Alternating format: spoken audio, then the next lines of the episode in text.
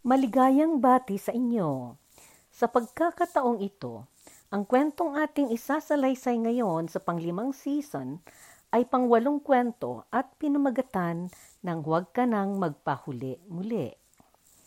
Orihinal ito na sinulat ni Nathan Kang Nguyen at salaysay ni Uchida Kanji, dating sundalong Hapon, at ipinalabas ito sa pahayagang Hapon Asahi Shimbun. Isang bihag ng digmaan ang naipadala sa isang puok na nagngangalang Baofeng sa siyudad ng Pingdingshan. Ang lugar na ito ay sakop ng probinsya ng Henan sa Tsina. Si Uchida Kanji ay nasa destino noon bilang opisyal sa lugar na Lushan. Noong dumating ang bihag na Tsino sa garison ng mga Hapon, pinaupo ng opisyal na Hapon ang bihag sa opisina ng naatasang opisyal na pinuno ng garison. Noong dumating ang gabi, nagpakuha si Uchida Kanji ng pagkain para sa bihag mula sa kusina ng kampo. Ang pagkaing pinakuha niya ay kagaya ng kanyang sariling pagkain bilang opisyal. Habang sinasabihan ni Kanji ang bihag, natikman muna lang niya ang pagkain at baka may lason iyon, isanabay din niyang pinaluwagan ang posas sa mga kamay ng bihag. Napansin ni Kanji na parang nagutom ng husto ng ilang araw ang bihag dahil mabilis niyang nilunok ang pagkain nang wala ng nguya-nguya pa. Sa sumunod na araw, naghintay si Uchida ng utos at instruksyon mula sa opisyal na nasa itaas niya, at habang siya'y naghihintay, nang atas siya ng gwardiyang magbantay sa bihag sa gabi upang hindi ito makatakas. Binabalaan din niya ang bihag na huwag na huwag siyang magtangkang tumakas. Sa sumunod na umaga, nakatanggap ng bilin si Uchida mula sa unang tenyente sa itaas niya. Ibinilin sa kanya na kailangan niyang patayin ang bihag. Naisip ni Uchida na kapag dalhin niya ang bihag sa sulok ng puok, masisilayan ng mga residente na mga sibilyan ito. Makikita nila ang kanyang isasagawa. Ang puok na iyon ay teritoryo ng mga kalaban sa mga nakaraang buwan bago na okupahan ng mga sundalong ito ng Hapon. Sa gayon, malaki ang posibilidad na mayroong sundalong kalaban na nagpapanggap na sibilyan sa mga nakatira sa puok. Natanto ni Uchida na kung papatayin niya ang bihag, ito ang magiging dahilan na titindi ang pagkamuhi ng mga taga-puok na iyon sa mga sundalong nakadestino doon.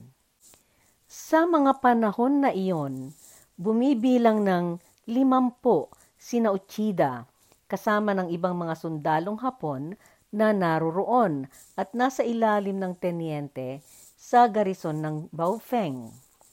Ang mga sundalong ito ay mga naihiwalay sa kanilang mga grupo dahil hindi na sila makakayang makipagdigmaan. Dagdag pa doon, iyong tatlong naatasang mga opisyal nila pati na si Uchida ay mga kalalabas lamang sa ospital dahil sa kanilang mga pinsalang natamo sa pakikipagdigmaan. Sa totoo lamang, wala sila sa kondisyon na lumaban. Dalawa sa mga bihag ang Koreano at isa sa kanila ang hindi nakakapagsalita ng salitang Hapon. Sa kanilang pagpunta noon sa kabayanan, ang unang bihag ay naisakay sa kariton na hinihila ng kabayo. Marami sa mga nakatira sa puok ang nakalinya sa tabi ng daan, ang nakakita kina Uchida at sa mga bihag na hawak nila. Malinaw ang pagkakapuot sa mga mata ng mga mamamayan na nakatingin kina Uchida. Naisip ni Uchida na maari niyang isagawa ang naihabilin sa kanya na gagawin sa preso doon sa malaking puno ng kahoy, kaya doon sila nagpunta. Tinanong niya sa bihag kung taga saan siya, kung ilang taon siya, at kung bakit siya nahuli. Nakaramdam noon si Uchida ng awa sa preso na kasing edad lamang din niya. Nagpasya siya na pabayaan niyang umalis ito. May malakas na rason sa likod ng kanyang kaisipang iyon. Kung palalayain niya ito, mapapakalma niya ang mga tao sa Puok at sa ganoon ay lalakas ang pag-asa niya na hindi man lulusob ang mga sibilyang mamamayan sa kanilang garison. Sinabi niya doon sa bihag na pakakawalan siya, subalit kailangan na huwag na huwag siyang bumalik doon sa lugar na iyon. Sinabihan niya na kailangan niyang umalis at pumunta sa ibang lugar upang doon siya manirahan. Umiyak ang preso sa labis-labis niyang pasasalamat. Paulit-ulit siya nagsabi ng, "Siye, siye."